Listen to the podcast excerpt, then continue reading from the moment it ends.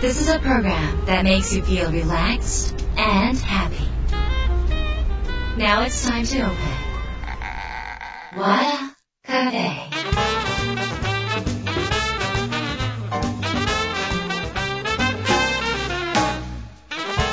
和田カフェのオーナー和田博美ですやる気満々の人もちょっと明日が憂鬱な人も明日笑っていけるよう今夜もワクワクお届けします改めましてこんばんは和田博美です今週もですね株式会社クロスリバー代表取締役社長越川真二さんをお迎えしてえ世界一分かりやすいテレワーク入門ブックの中身をちょっとお話ししていただきたいと思ってます。先週はですね越川さんに、まあ、あの越川さんの会社は3年前から、えー働き方改革ということで早々とテレワークそして成功報酬型のえジョブスタイルっていうものに変えてえもう会社の中正社員が1人もいないと。全員業務委託という中でだからこそ世界で成り立つ。そして業務委託だけじゃないんですよね。越川さんの会社全員副業。なんで、えっと、万が一、越川さんの会社で稼げなかったとしてももう1個仕事があるというようなやり方をされているということで、まあ、中にはお坊さんとかが、ね、いらっしゃるということで、まあ、本当にね、理想的だなって私は思いましたね、あのーまあ、私の周りにも私のところで副業だけで働きたいっていう人いるんじゃないかなって私は思いましたもん、こういう皆さんとコミュニティ作れたら楽しいのかなって実際思いましたのでちょっと今後も越川さんにまたこの辺りはまた別途お伺いしたいと思います。今日はですね、あのー先週触れられなかったテレワーク入門ブックの中身について私がうわこれなんだろうっていうふうにちょっと興味を持ったところからまたちょっとお話話をお伺いしていきたいと思います。えー和田ヒロの和田カフェどうぞ最後まで楽しんでってください。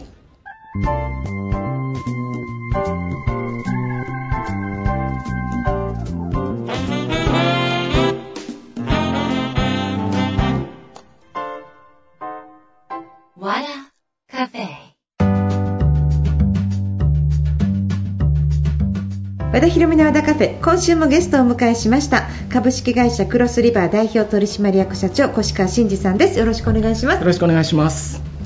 もうたくさん読んでいただいて、不正いやあのいやなんかもうあのいろいろこうあ勤怠はこうやって見るんだなとか、あはすすべてデータ上でやっぱりやり取りするのすごい大事だなとかってちょっと思って、あのすごい勉強させていただきました。だから結局はどこから一歩進んでいいのかっていうのがなんかこうたくさんあって、はい。であの使い慣れるまでとかあとは、えー、と使い勝手の説明を読むとかっていうのが、うんはい。はい。多分その、えー、とちょっとアレルギーがある人は、うん。一番そこからが大変じゃないですか、だからダウンロードした後とかね、はいはい。っていうことなのかなと思ってそこのちょっとうまい生き方とか、まあ、はい。それやるしかないんですかね、そうですね。まずは、えまあちょっと今回ツールかなりたくさん載せてるんですけど、24個載せてるんですけど、はい。これ全部が全員にあの役立つわけではない。ですね。はい。はい。おすすめとしてはこの24のうち1つ、はい。自分でできそうだな、自分にメリットがありそうだなってい。うものをちょっとダウンロードして無料版からお試し版から使っていただいて、うんそこはあのマニュアルあの実は英語のツールでも、はい。検索すると日本語の使い方をあの出していただいている方とか結構いらっしゃいますので、はい。はい。あまず1つ目は自分ではい。検索して使い方をまずちょっと1回使ってみていただいて意外と良かったなというのがあれば残り23の中からもう1つチャレンジするっていう。私も今日絶対ダウンロードするのがリスタリーです、ああはい。ぜひもう絶対これは自分のパソコンに入れてないと、はい。あの作業が遅くなると思います、うん。これ絶対あります。あとあの、でえっと、リモート会議のマナー名刺交換みたいなのあるんですけど、はいこれがまた QR コードではい。送るんですか、名刺を？そうですね、ええ。今あの、サンサンっていう、まあ、名刺交換サービスですね、あのまあ、そもそも名刺交換っていうこと自体がなくて、ええ。あの政府もですね東京都もオンライン名刺交換やってくださいとはい。いう話が出てきてます、ええ。初めはですね名刺をスマホで撮ってそれを背景に入れてるっていう方が多かったんですけど、ただやっぱりあの小さい画面の中ええ。にやっぱり電話番号とか見えない。ああそうですね、はい、QR コードで出しておいて、ええ。スマートフォンでこうパシャッと撮ってそれを取り込んでくださいっていうことが今浸透しつつは。そうなんですか、はい。もう私遅れてる。ええ知らなかった。どうしよう。えそうなんだ。えはい。浸透しつつあるんですね。あのまだまだあのまだまだではありますけども、はい。あの Zoom はいとかオンライン会議ツールは背景が変えられるじゃないですか、はいはいで背景を提供する企業すごく増えてきてるんですけども、例えば今ご紹介した三々の8っていう名刺交換サービス、えー QR コードを作るってボタンが出てましてそこをボタンを押すとですね勝手に QR コード付きの背景ができるんですよ。でその画像を Zoom に指定するとええ自動的にこうオンライン名刺交換背景ができる越川さん何でも知ってる。はい。えなんかすごい。あえっとあれサンさん入ってるのスマホなんですけど。あスマホでもできますよ。えっとサンさんって、PC でもダウンロードできるんですか PC でもできます、あ PC でアクセスきして、うん。はい、そこでそうですね、うん。PC だと、う今のそのオンライン背景の画像ができますし、えっと、スマホだけだと QR コードだけ、ええ。あの作成できるあ形です、ね、なるほど。そうするとえじゃあ写真をもともと名刺で撮っといてそれはい。読み込めばいいってことですね、そうですね。実はまあスマホの画面ちょっと視聴者の方は見えないと思うんですけども、ええ。これスマホの画面でオンライン名刺交換というボタンがありまして、ええこの QR コードを、ええ。要は相手に伝わればはい。いいだけですので、ええまあ、この画像を自分でこうスクリーンショット撮ってですね、ええ。こう後ろにこう貼っとくのでもいいですしパソコンであればさっき言った背景画像を、ええ。あのサンさんが作ってくれますので、ええ。それを指定すればお客さんにそのオンライン名刺交換ができるっていう。すごいまたそれ数字にするのが上手なんですよ、越川さん。なんかこのなんかこうなん 14. 点何パーセントとか、あやっぱ記憶されてるんですか？まあ、重要なところだけ数字で覚えてると、まあ、正直うちの会社はもう無名なコンサルティング会社なので実績とかを説明するのはやっぱり A から B の変化を数字で説明するっていうのが一番伝わると思ってます絶対それ響くと思います。ぜひあの営業の方々がやっていただきたいのはお客さんおよびメンバーと雑談をやってほしいんですよ、リモートワークで。じゃだリモートワークって雑談がなくなっちゃうんですよね。そうなんですよそこがポイントなんです、はいなので、ええ。今クライアント企業16万3000人いるんですけど全社員にええ。社内会議で冒頭2分間必ず雑談してくださいってお願いしてるんですよ。そうですか。そうすると会議が予定通りに終わる確率が7割増えたりとかですね、ええ。アイデアが出るのでええやっぱりアウトプット出やすいとえ。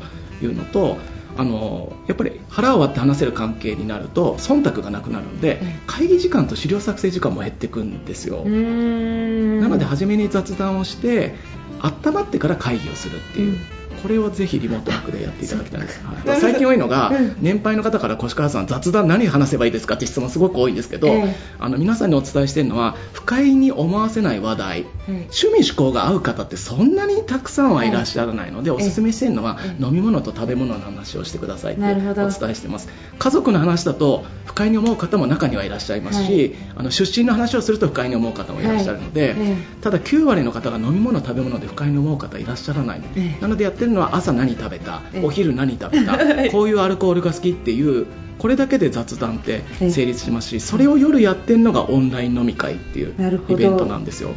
ちょっと全然話変わるんですけど、オンライン飲み会で、はい。えっと例えば今までだったらは6人のグループだったら2人グループ3人グループとかでやってたけど、1人が喋ってると全員聞かなきゃいけない っていうあのあのでだんだんなんかこう無言になってきていつの間にか消えている人とかいるじゃないですか、はいね。あれもう仕方ないですからそうですね、えまあ、居酒屋とかだと大体グループに分かれて話してるじゃないですか。隣と話してあっちが話してみんなで盛り上がってそれぞれの話題をしてるのが。そうですよね、ええ。それが良さだったじゃないですか、えなかなかそれオンライン飲み会では難しいんですけども、なんと Zoom にはええ。ブレイクアウトセッションという機能がありまして、オンライン飲み会はファシリテーションが一番重要なんですよ、ええ。まあ、全体を見えてる人がいて、ええ。ちょっとグループ分かれて話そうかとか、ええちょっとじゃあ抜ける人は抜けてみたいなことはええ誰かが言ってあげないと、ええ。ずーっとこうなんかぼーっとしてる人がいたりいたりするとええちょっと孤立しちゃうので、ええ。まあ、取り仕切りの人を1人決めて、ええ。まあ、ちょっと話題が分けてるんだったらちょっともう30分だけブレイクアウトで話そうかみたいなことがあるとあまり不快に思わずみんな好きなことが喋れる状あやっ態ぱそうやって工夫していかれるんですね。はいそうですね、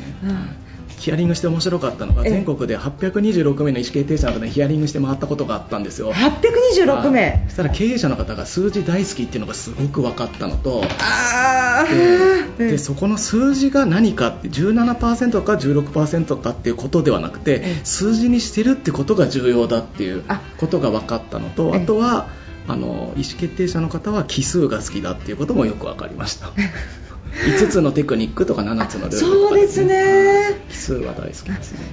でもこれ826名ってどうやってリーチえっと、たんですか？もともとそのやり取りがマイクロソフトの時からやり取りがあったお客様に、あのまあ、僕実はパワーポイントの責任者だったのでパワーポイントの資料をうん。どうやったら人を動かすパワーポイントの資料ができるかっていう蓄積をするためにお客様にそのご訪問してあなたの意思決定に影響のあった資料ってどういうものですか？デザインってどういうものですか？っていうのを聞いて回ってそのお礼に、えーその書籍をあのまとめたパワーポイントの書籍を差し上げるっていうのをやったら800名ご協力いただいた方がいらっしゃいましてそうだったんですか。はい。それをこうまとめてっていう作業を2年前に、はい、そうするとそのパワーポイントの資料の中にも、はい。データとかグラフとか数字があるものが好きな人が800名。え？そうですね。800名の中で経営者は数字が好き。実はロジックじゃなくて感情で決めてるってことが分かったり逆に課長とか主査係長レベルはええ。数字は苦手なんだけども実はロジックが好きとかですね。あの事例が好きとかっていう傾向が属性ごとに分かっていってあでもあの、数字が経営者には数字が全てのロジックになってるんじゃないですか。あのそこが面白いのが、ええ。数字のロロジックとしての数字じゃなくて、ええ。数字で言葉をあの会話をするっていうことが好きなだけで実はロジックを重視してないとかですね。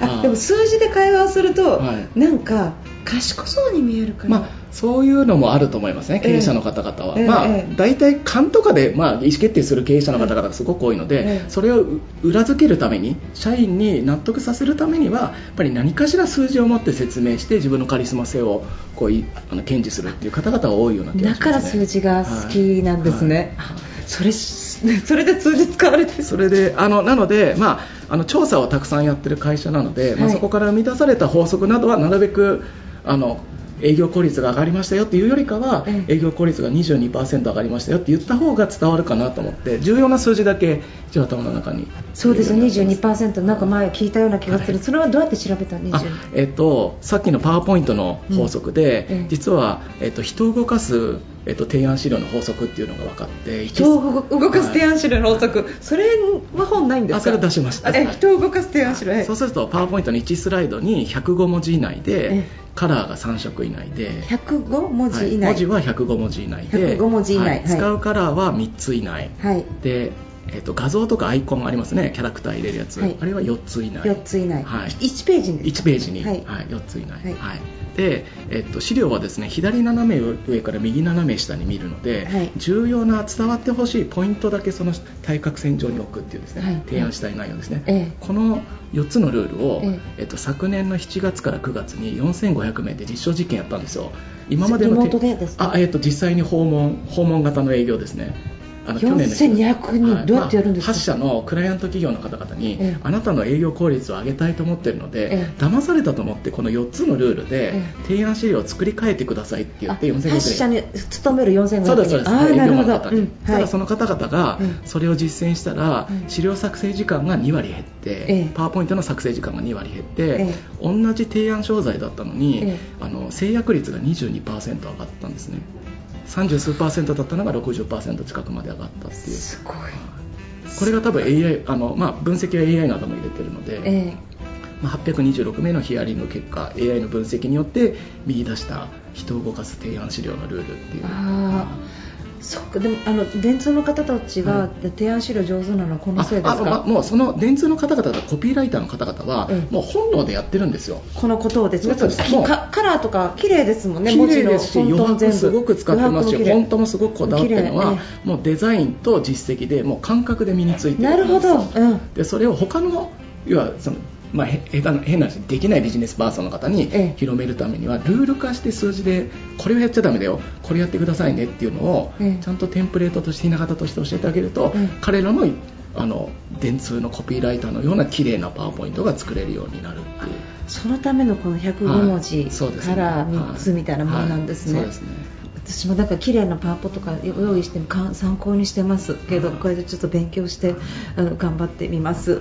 まあ、でも Google で例えば僕は画像認識画像分析って言って検索すると、ええ。それに役立つ AI サービスってパーッと Google 検索で出てきたりするので、ええ。まあ、その中で自分で使えそうなやつを、ええ。あのトライアンドエラーで、あはい、やっぱりいくつか使ってみていくつか使ってみてです。はい。やっぱりあの英語の外国のものサービス外国のものもありりますし、ええっと、中にはすごく正直こうテクニカルな技術的なやつも多いので、ええ。えっと、それ僕できないんですね。僕プログラムは書けないですから、えそこが得意な人をうちのメンバーにやってもらうっていうそこを分業制にしてるんですよ。プログラムが得意な方に、ああ、はい。そっか開そっか。発プログラムの人にええ。ちょっと AI の分析、はい。あの文字数調べたいからええ確認しといてって言うと僕が6時間調べて出てくるものを彼らは15分とかで探してきちゃうのでうん。だからいろんな能力のある人たちを僕39に集めたいんですよ。ああすごい。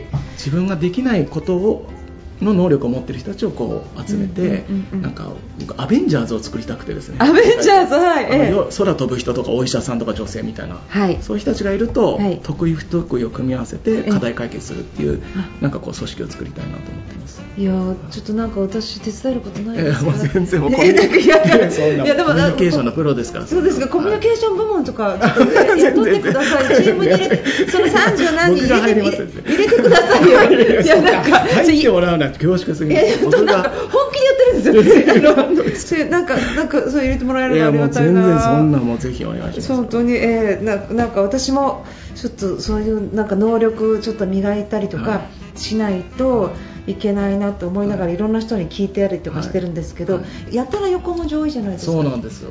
なんか IT 用語ってなんであんな横文字わざわざ変えてますよね。ええ。なん。かだから僕もそのいわゆる経営者の方とお話しすることが多いので、うん。やっぱり IT 用語と横文字は使わないようにすごく苦労していてそうなんです。かそうなんですよ、ええ。特に横文字嫌いな経営者の方って結構多くてですね、ええ。僕マイクロソフト出身なのと、ええ。あと実は僕あの親戚がですねルー大柴がいてですね どうしても横文字が出てしまうちょっと DNA 親戚ルーをがおじさんなんですけど。何ですか？親戚のおじさんなんですけど。びっくりした。面白い。おじさん。なのでわかんないですけど、あの DNA の中にルー語が入ってる。横文字を喋らないようにすごく気をつけなきゃいけないっていうのはいろんな小さ講演い頃から一緒に遊んだりあしてたんですか小さい頃はあの冠婚葬祭で会う感じではあったんですけどすごく優しいおじさんでトールおじさんで、えールでルー大柴なんですけどあそうなんですか。まさか海パン一丁でテレビ出るようなおじさんになるとは思わなかったですけそのど時はテレビ出てなかったんですか？あもうあの劇団をずっと勝新太郎さんの劇団をずっとやられてて、はいええあ物静かな本当は物か静かなおじさんなんですけど、ええ。はい。私大好きです。あ本当ですか、ええ。ありがとうございます。まさかのこの話。題に父方の母方。あと母方ですね。あそうなんですね。はい。実は僕の会社クロスリバーっていうのは、ええ。実は越川っていうルー語なんですよ。ルー語だ。本当だそんな面白いところに越川さんの魅力が。そういうと、まあ、お客さんは名前を覚えてくれるので会社名はすごいですね。なるほどはいそうだったんだ。いやネタネタ満載じゃないですか。そういうつかみで講演をしたりとかですね、ええ。そういうことはよくやります。いや話も面白いしユーモアのセンスもあるし 最高ですね。そして頭いいし。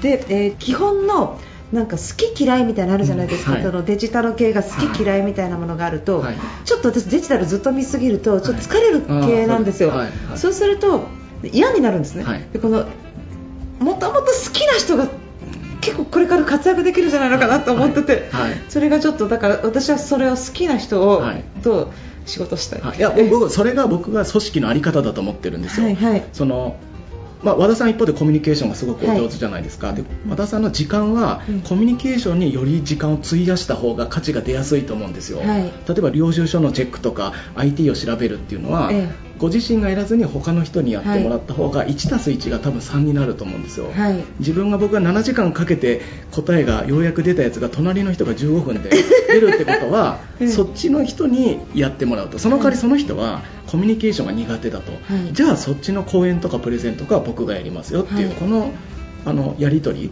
りで、同じ時間でより多くの成果を出すっていうのは多分そういう得意不得意の組み合わせだと思うんですよね。はい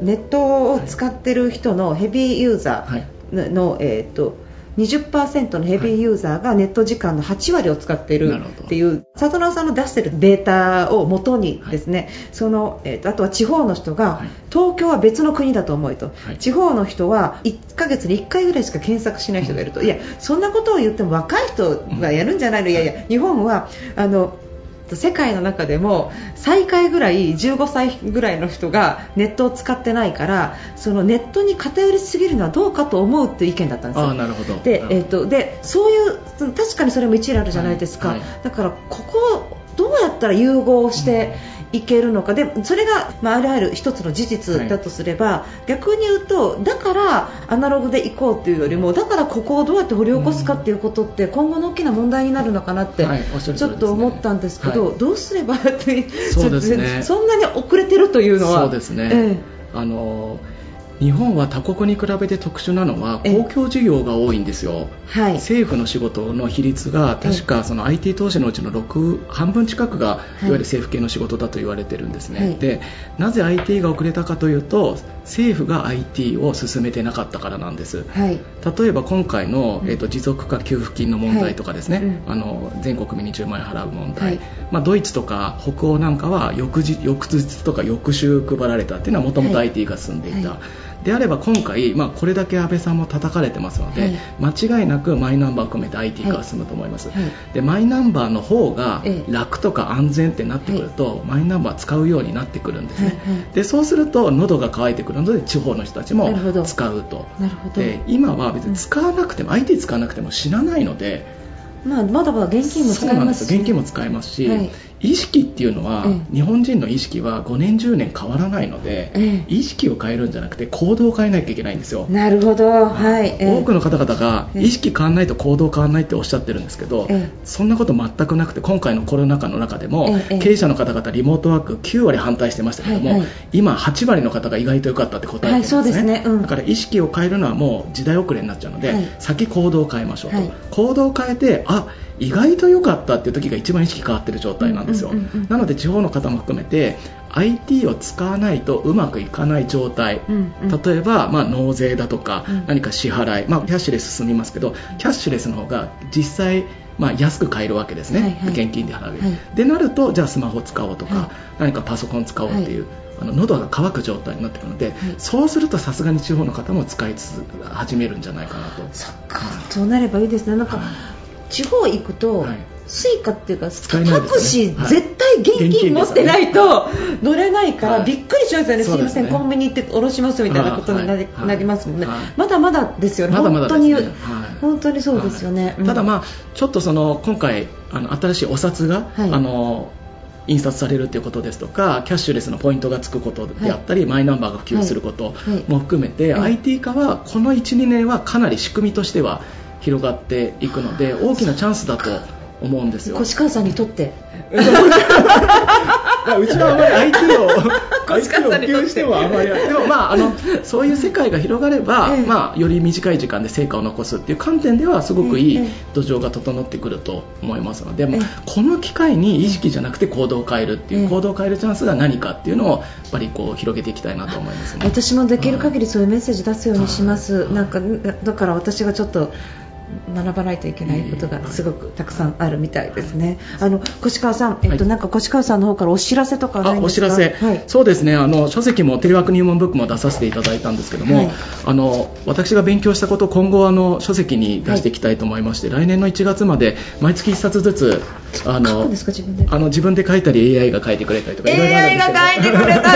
え音声入力ですか？音声入力あはいはいはいなどをやってますので、うんまあ、一応あの来年の1月までの原稿はほぼ書きましたので、早い。あまあ、これからあの初稿とか再考あるんですけどもあの皆さんに役立つ先ほどのその行動を変えるためのあのテクニックとかっていうのはあの出していきたいと思いますのでぜひ Facebook ですとか Twitter などで越川真司ってあの私しかいませんのでフォローしていただければそういった情報を出していきたいなと思います。わかりました。はいじゃあ、あの、また、あの、本出るために和田カフェ出ていただいたら。毎月1回 こ越川シリーズみたいな。毎月1回 でも多分越川さんの話は今一番聞きたい話ですよりがとうござないんかもう旬旬です。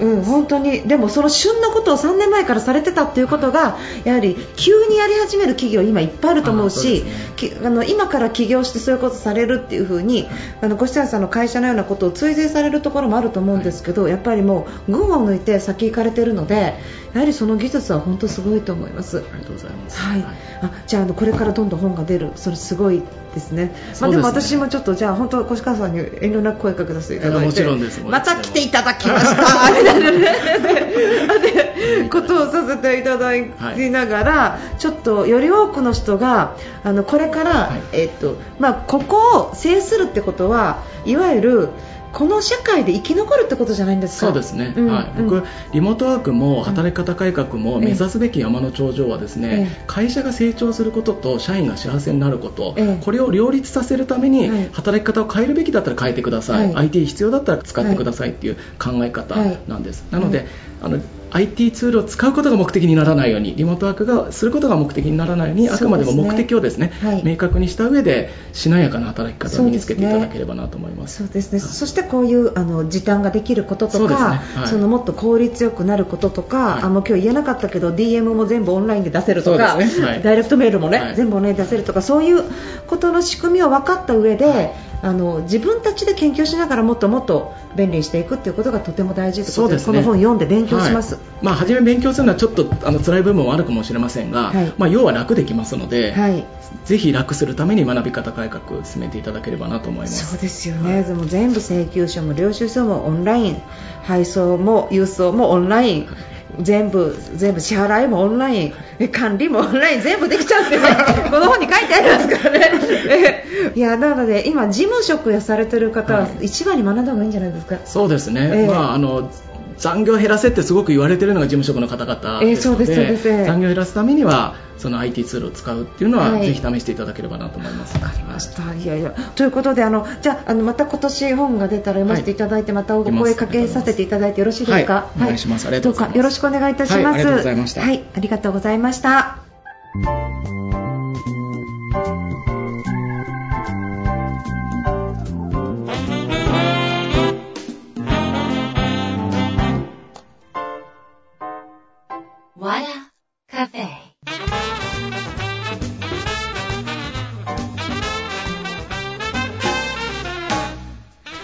の歌カフェいかがでしたか、えー、越川さん、私もう本当大不安になっちゃいましたあの途中でおじがルー大柴と来た時には私ちょっと顔似てるかなってちょっと思っちゃったんですよね。で小池の顔されてるからルー大柴がおじでって言われた時にえーじゃなくってやっぱりってぐらいななんかそのあの感じだったんですけど、あのー、そして会社名がルーゴだっていうのとかねクロスリバーは実はルーゴって 越川だとか、まあ、そういう話とかもお聞きしその大ファンになったっていうのは、まあ、私ができないことが全てできる方っていうだけではなくてですねやはりそのコミュニケーション能力、えー、まあ、あと引き込む話し方も含めユーモアのセンスですね。やはりそういうところがやっぱりあの長けてらっしゃるのかなってこれからもなんかいろいろ越川さんからは学ばせていただきたいなと思いました、えー、なので、まあ、あの先ほども越川さんが帰る前にあの言いましたけど越川さん、今年あと5冊本出されるんですってね。もう半端ないですよね。ということはあと5回は高いに出てもらわなきゃいけなくなるんですよ。皆さんいい？の えー、また越川さんかとかって言わないでね絶対勉強になりますからであのこれ今あのどうしても和田カフェではですねあのまあ、いろんなゲスト出ていただきたいし出たいっていう風にオファーをいただく方もたくさんいらっしゃるんですけどあの本当に私、人に嫌われながらその人たち断ってでも今大事な情報を伝えたいんですよ。まあ、で私がコミュニケーションのことを話すとも含めてなのであのそういう意味で今大事な情報ということであの越川さんにもまた出ていただきたいなというふうには思ってます。よろしくお願いします。それから私の新刊ですね。人の心を動かす話し方、えーと、まだまだまだちょっとイベント情報とかはあのちょっと未知の感じであの出せないんですけれどもあのもしよろしければあのぜひ感想いただきたいですね、この間のラジオをすっごい聞いてるっていう方にあのお会いして和田会もずっと聞いてるっていう方がいらっしゃった仕事の関係でお会いしたんですけどいやなんで感想くれないんですかって言ったら僕なんかが出しても読んでくれないんじゃないかと思ってみたいなことを言ってたんですよ、読みますよ、読みますよ、聞いてますか？なんでぜひ本の感想とかラジオの感想とかでも構わないのであのすっごく励みになりますのでぜひください。アドレスは和田アットマーク FM.jp WADA アットマーク FM 富士 .jp になります。よろしくお願いいたします。えー、ということで、和田博美の和田カフェ、今夜この辺りで閉店です。皆さんにとって来週も素敵な1週間になりますように、お相手は和田博美でした。